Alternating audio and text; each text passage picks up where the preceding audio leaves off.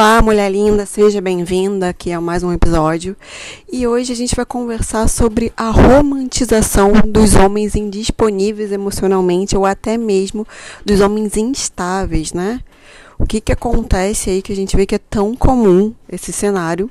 Não só, se não aconteceu ou acontece na sua vida, com certeza tem alguma amiga sua muito próxima que você tem uma história dessa. Tá? E a gente pode ver isso em novelas e tudo mais. Então, essa romantização, né, desse homem tido como difícil, misterioso, indisponível, né, ela está muito ligada à socialização feminina e a essa questão de que a mulher é capaz de mudar o pior dos homens através do seu amor, né?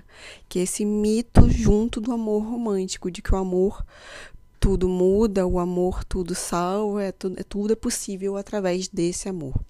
E isso, de fato, é um prato cheio aí para relacionamentos abusivos, né? Ou então até para romantizar, né?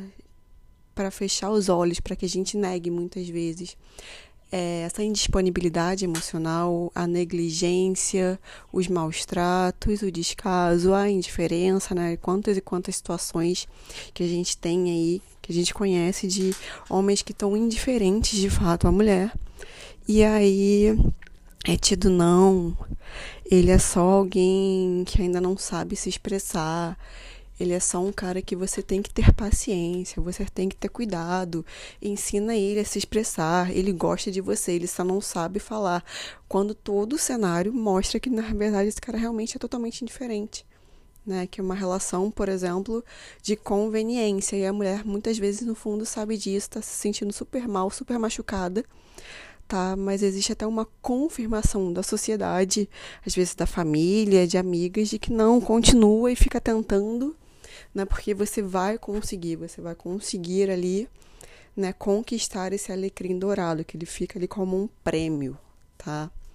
Então, a gente tem que ter muito cuidado, porque uma relação saudável, ela nunca tem esse pressuposto, ela nunca tem esse início, né, de alguém que tá ali realmente totalmente indisponível afetivamente, tá?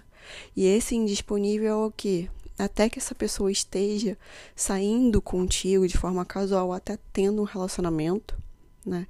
Esse cara indisponível emocionalmente, você vai sentir que no fundo ele não tá vinculado, ele não tá ali, tá, gente? Não é tão difícil perceber.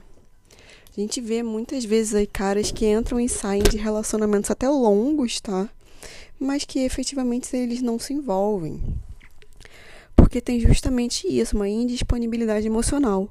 E a gente tem uma outra situação que também vai ocorrer com frequência, né, nessa, nesse cenário de romantizar muitas vezes essa indisponibilidade, que é o cenário ali da mulher que acaba muitas vezes ficando como uma amante, digamos, né, e romantizando isso de que o cara vai se apaixonar por ela e aí vai assumir ela, ela vai conquistar esse cara e serão felizes para sempre.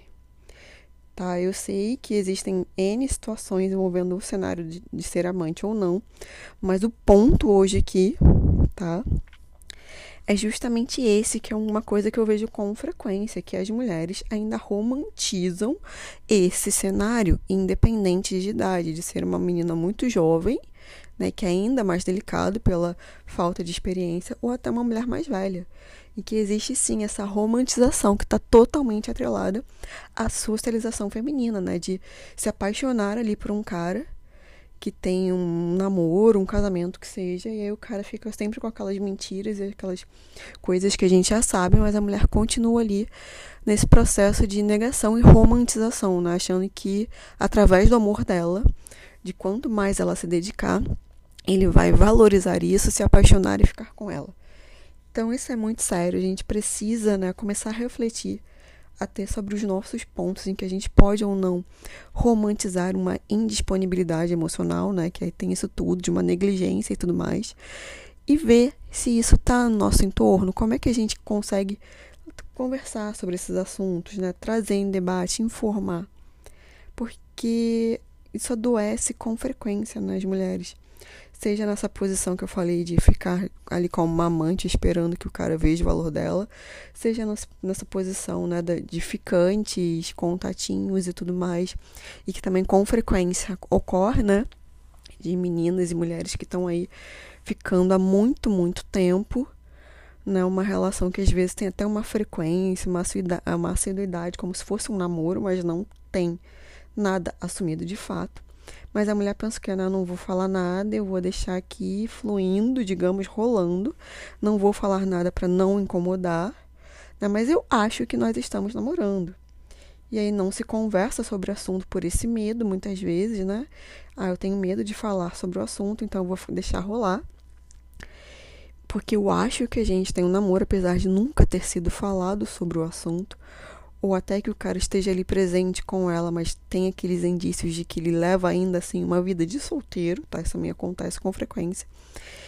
E aí depois passa um, dois anos, até mais, né, gente? E essa mulher vê que, na verdade, ele nunca teve nenhum tipo de compromisso.